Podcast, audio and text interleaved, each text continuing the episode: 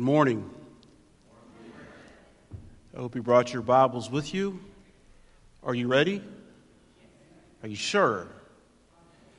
All right, here we go. Palm Sunday, thy triumphal entry. And of course, our text, as you well know, is John chapter 12, verses 12 through 19. The attitude of the crowd we read about in this passage is not any different from us today. What I mean by that is this when a new director, administrator, coach, pastor is brought on board, there is an expectation for things to improve or progress without delay.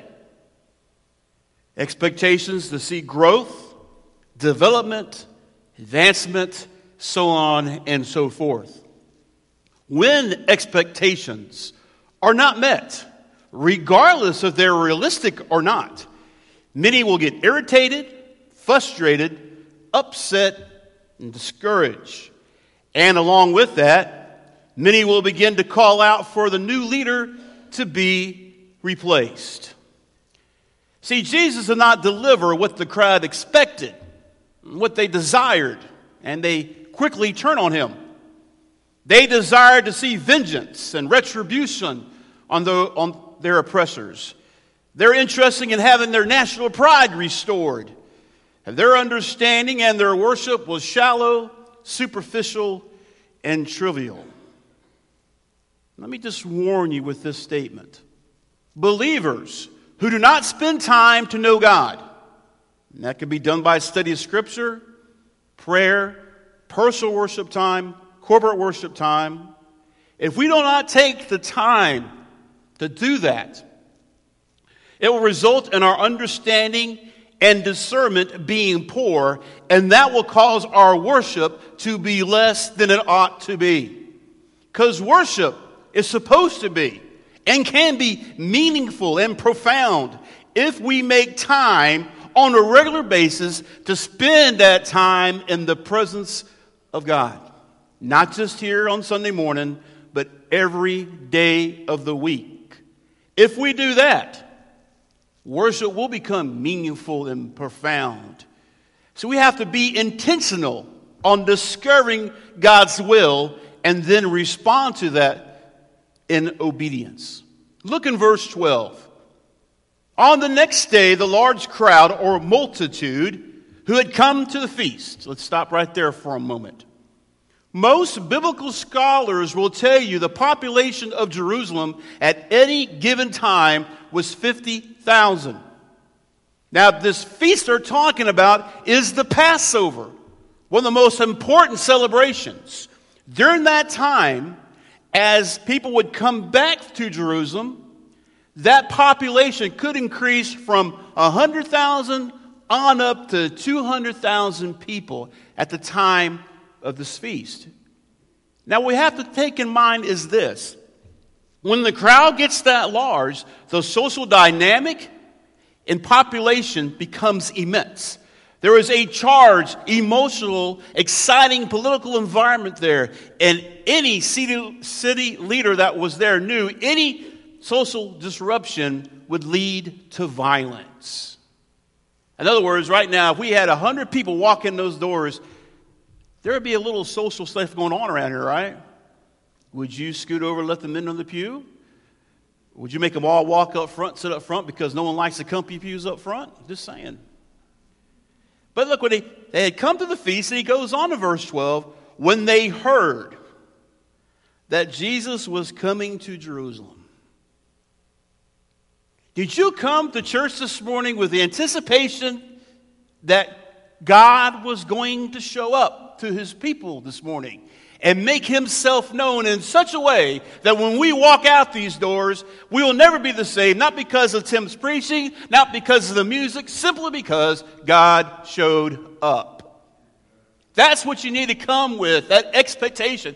These people, when they heard that Jesus was coming, look in verse 13, took the branches of the palm trees and went out to meet him. Now, this is where it gets interesting.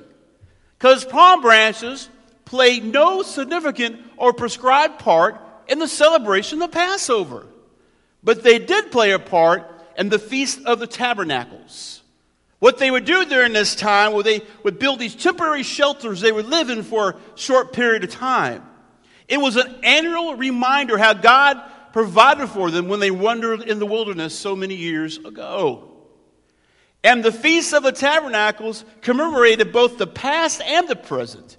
God's past goodness and his provision in the wilderness, but also his present goodness and provision at the completion of the harvest when this feast would take place.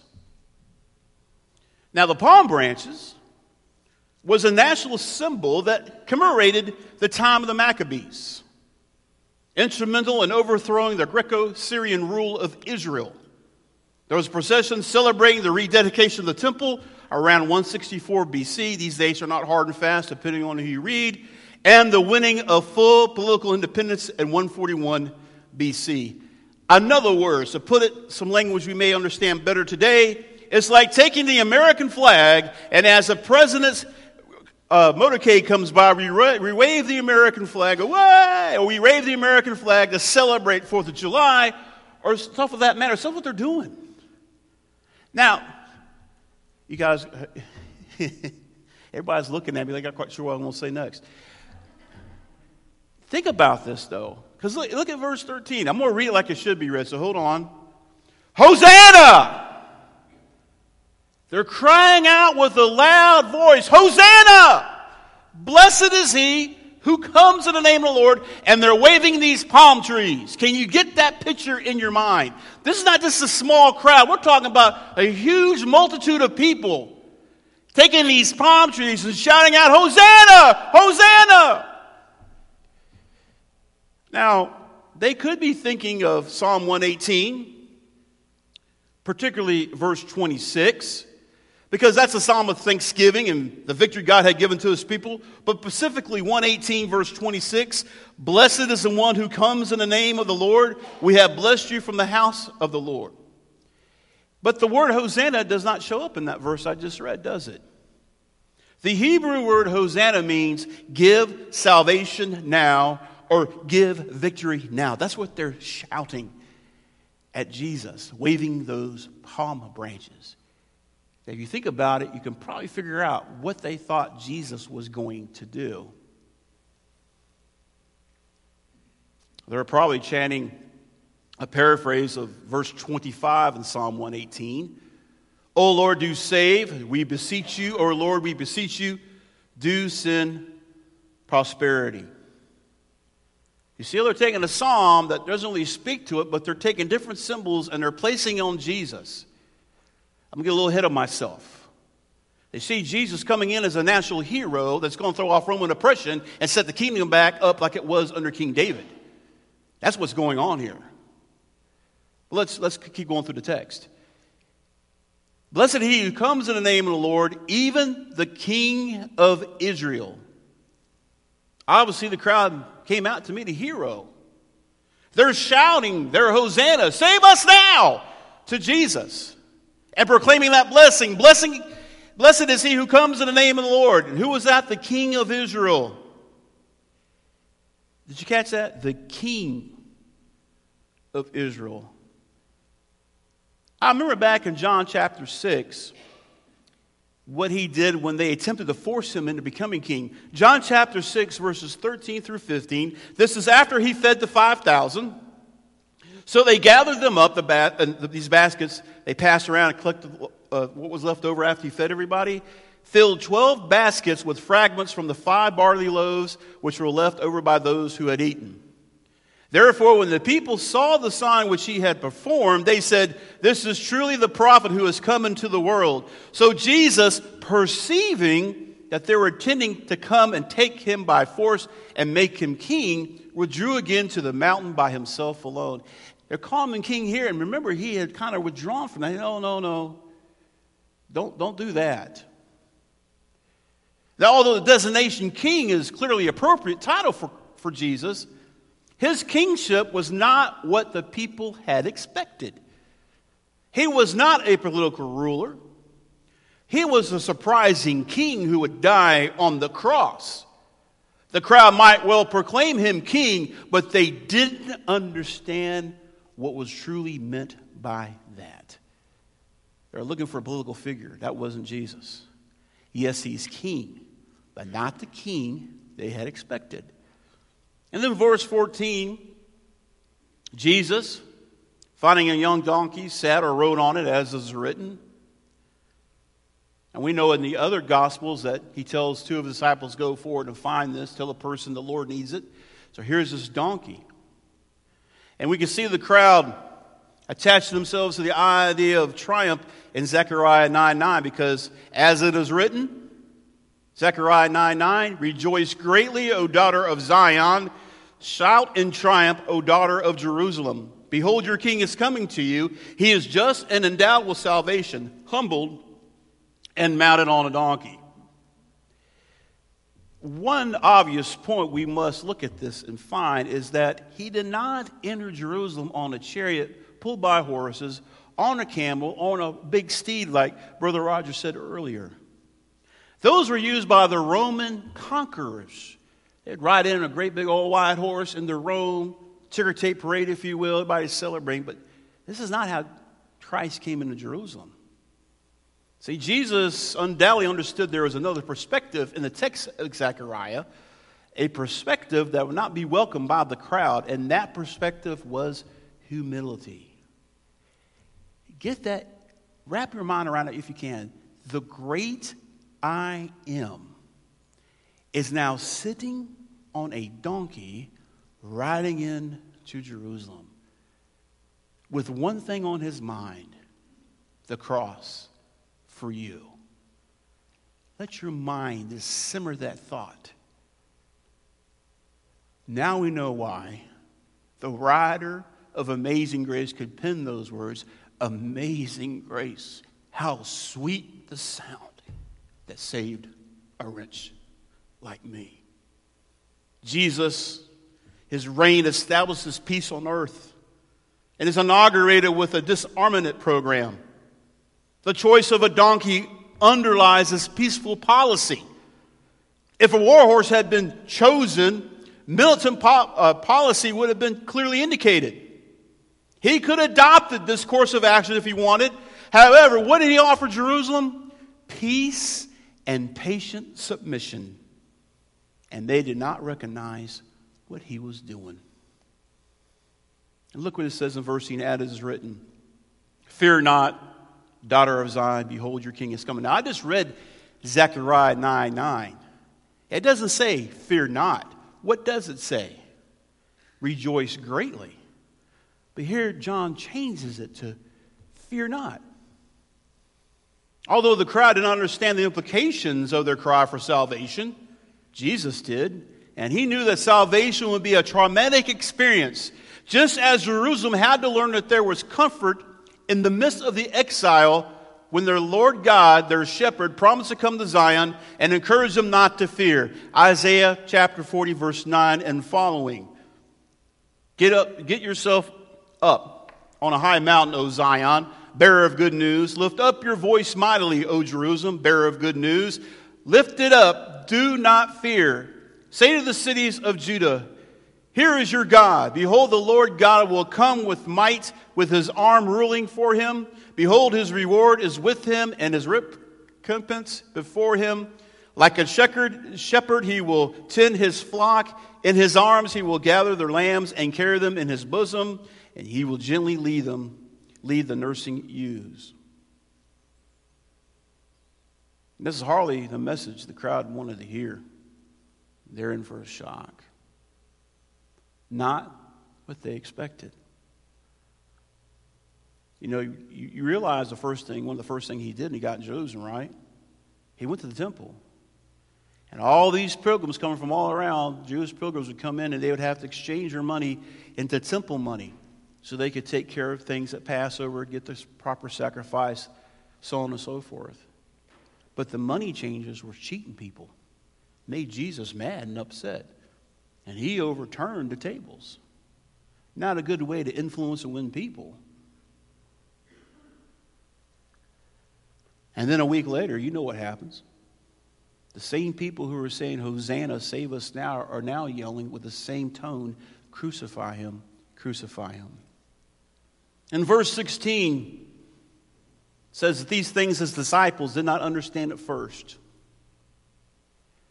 John has let us know we didn't understand all this implication that was going on, and this can be best understood in light of Jesus' promise concerning the Holy Spirit. John chapter 14, verse 26. But the Helper, the Holy Spirit, whom the Father will send, in my name, he will teach you all things and bring to remembrance all that I've said to you. It's not just simply remembering the words that Jesus spoke, but the Holy Spirit will bring and will bring understanding. You don't have to have a seminary degree to understand the Word of God. As a believer, you have the Holy Spirit who will bring understanding to you, illuminate Scripture, lead you into righteousness, convict you of sin. That's the words of Scripture. John said, after the Holy Spirit was given, we will look back and we remember. Look what it says when Jesus was glorified, then they remembered, verse, verse 16. This is not only confined to his resurrection but it's one continuous movement his birth, his crucifixion, his resurrection, and ascension. And the Holy Spirit put all these things in mind. And when you read Scripture, you can almost see the light go off in their head. Aha! Now I understand. Ever read Scripture like that? You're looking for it, all of a sudden the light's going, hey, I see it now. I understand it now. Look at verse 17. Now, let me just set this up for a second. You already had a large multitude there. Now, in verse 17, people who were with him when he called Lazarus out of the tomb and raised him from the dead continue to testify him. So apparently, in that multitude, people were there when he raised Lazarus from the dead. Now they're talking about it, they're testifying to it. Some people who had witnessed that miraculous event, they continued to bear witness of what had happened that Lazarus had indeed been brought back from the tomb, literally from the, among the dead ones. And so startling was this event for everyone that the authorities had moved immediately to hatch their Passover plot. John chapter 11, verses 47 and 48. Therefore, the chief priests and the Pharisees convened a council and were saying, What are we doing? For this man is performing many signs. If we let him go on like this, all men will believe in him, and the Romans will come and take away both our place and our nation. So even at that time, they're thinking, wait a second, we can't let this go on. The Romans will come in and destroy our position and take away our country. And because people were testifying about Lazarus, look at the rest of verse 18. For this reason also the people went out and met him they gathered in response. So apparently there were some people not in the initial crowd, but started hearing about Lazarus from the hey, that's the guy who raised Lazarus from the dead. They went out there and met him. Their interest peaked upon hearing the sign. I mean, think about this. Since Jesus summoned Lazarus back from the dead, he could deliver the holy city of Jerusalem from the yoke of Caesar. Surely he can do it. He can raise people from the dead. He can set our kingdom back the way it should. And the crowd's acclaim raised the concern of the Pharisees. Look at verse, verse 19. Pharisees said to one another, You see that you're not doing any good.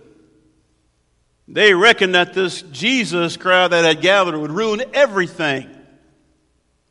The Romans would take care of, take care of it by restoring order forcibly. And their doom prediction of Jesus' growing popularity seemed to be on target. After all, they could only see their political helplessness. The NIV renders that, see, this is getting us nowhere. And that goes in their expiration, look, the world has gone after him. The last phrase of our text this morning. Let's go back to that crowd for a second that was testifying about Lazarus. Do you testify about what God's done in your life to bring people in? Let me tell you what God did. And some people say, well, Tim, he raised someone from the dead. That's big. You know the biggest miracle God does today, in my opinion? raising Lazarus from the dead, I, yeah, that's good. Let me tell you something even better. Someone who's lost, wicked, cuss out God with every breath they take, enemy of God, under his judgment and wrath. And one moment when they profess Christ can now become a friend of God, family of God, saved, and nothing can take that salvation out of their hand. That is a true miracle when you see that life turned around. What the law, we pass law after law after law after law, and it won't change that person. Only the power of God can change the human heart, and you'll see the result. Now, we should have laws, don't misunderstand me. But law does not change the heart. Only the gospel can do that. Didn't we learn anything from the Old Testament? The law is there, as Paul says, is our tutor. Tim, you've broken every commandment. You can't keep any of it. Drives me to the foot of the cross where I see I desperately need a Savior. And I come running. And this word, world, as they see it, they look, the world has gone after him, is not a negative term, as some may think. It's not, it's not a basically a geographical or territorial designation. It's a reference to the population of the world, that Jesus is the light of the world. Chapter 1, verse 9, chapter 8, verse 12 of John. His coming was to take away the sin of the world, John chapter 1, verse 29. But because of hard hearts and rejection, the coming of Jesus also meant the judgment of the world, chapter 9, verse 39. In this present text, the, the cry of the Pharisees was an exaggeration. Yet for some, it probably seemed that their control was collapsing. However, for John, it must have been somewhat ironic. Jesus had not come to be a political leader, but his interest, his entrance into Jerusalem marked a strategic step in becoming the Savior of the entire world. What a story. But as Roger prayed a minute ago, it's Friday, but hold on, Sunday's coming. And, and, can I just make an application for that day? Is things bad right now? You find life somewhat challenging and hard at the moment? Do you? I do. Be downright difficult at times. Dearly beloved, this is Friday. He said he's coming again. And you can bank on that. One day it's all going to be gone going to be completely gone. And if you're a believer in Christ, you'll be with him in heaven with all of us. And there'll be no more sin at all, be completely eradicated, and we'll sing praises to God day in and day out. We'll get to all eternity getting know our God, see all those who passed on before. What a great reunion that will be. But I'll tell you the greatest thing to look at my Savior and see the nail scarred hands and his feet and think, you gave all this up to come die in my place. Hmm, I'm not worthy. And I'll fall down with the rest of them. Holy, holy, holy is the Lord. See, the crowd assumed that day that Jesus and his movement would serve their cause, their vision for society, and their vision for Jesus as being there. Together, these two things would make the necessary changes. That includes religious, political, and social changes they wanted to see done. However, Jesus does not satisfy their vision for society, and the result is crying out for his crucifixion just one week later. Now, here's where the rubber hits the road. In what way do you and I likewise use Jesus to fit our own agendas? our own plans, to fit our own visions for social and political change by attaching the name of Jesus to our own agenda, plan, and program. You and I must guard ourselves against such temptation. Many understand biblical to be nothing more than a political platform, and to question them is to jeopardize one's theological orthodoxy. That's not what Jesus is about. He desires, he demands, and quite frankly, he deserves all our praise, adoration, and celebration. Too often we see him through the issues of the day. Issues in which we are confident and assume that he will stand with us and for us. praying for God to do this or that. Luke 9:23. You know this.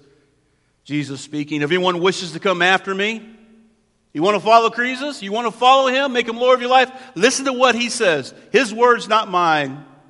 If anyone wishes to come after me, he must deny himself, take up his cross daily, and follow me.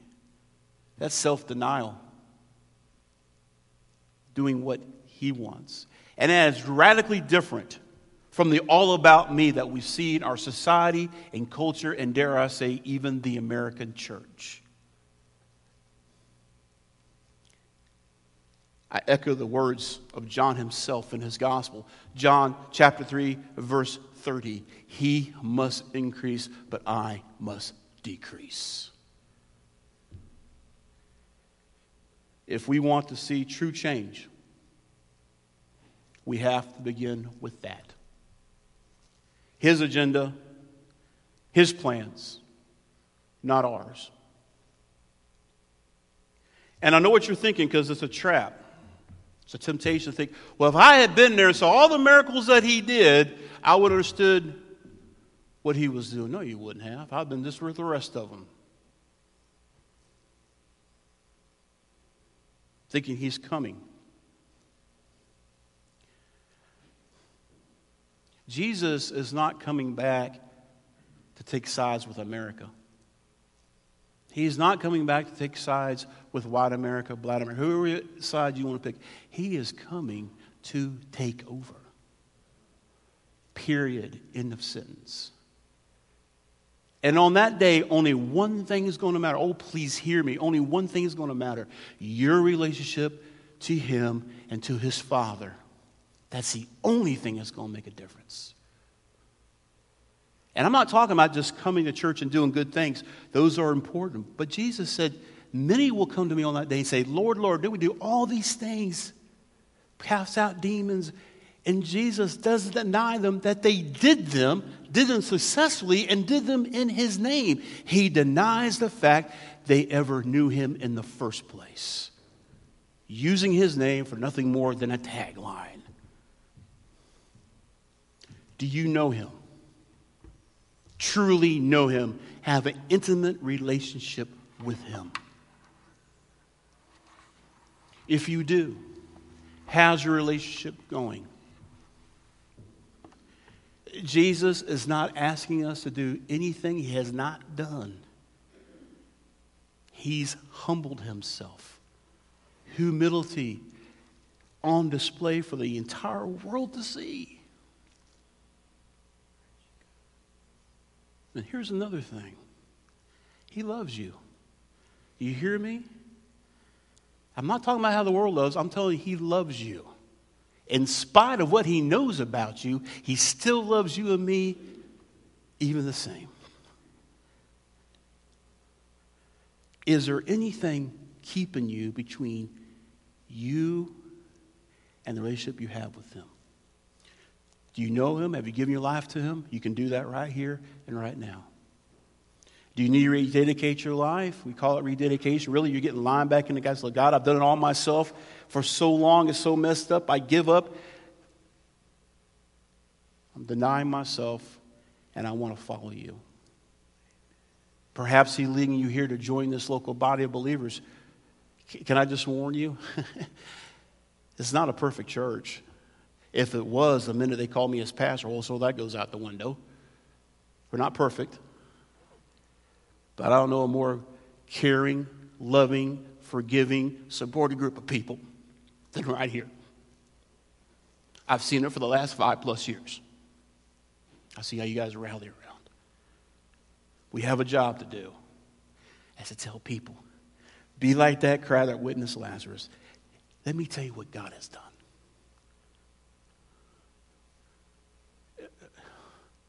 I want to say something. Oh, to, Teresa's with us this morning, right over there. What's gone down in her life? Do you know this whole story? The illness she had? There's Miss Bev, just had knee surgery. She's with us today.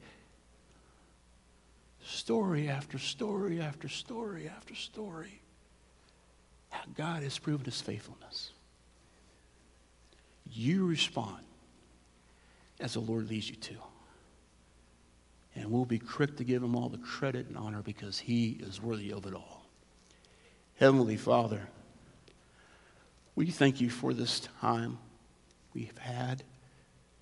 I thank you for these precious people that are here, people that are listening, the sound of my voice.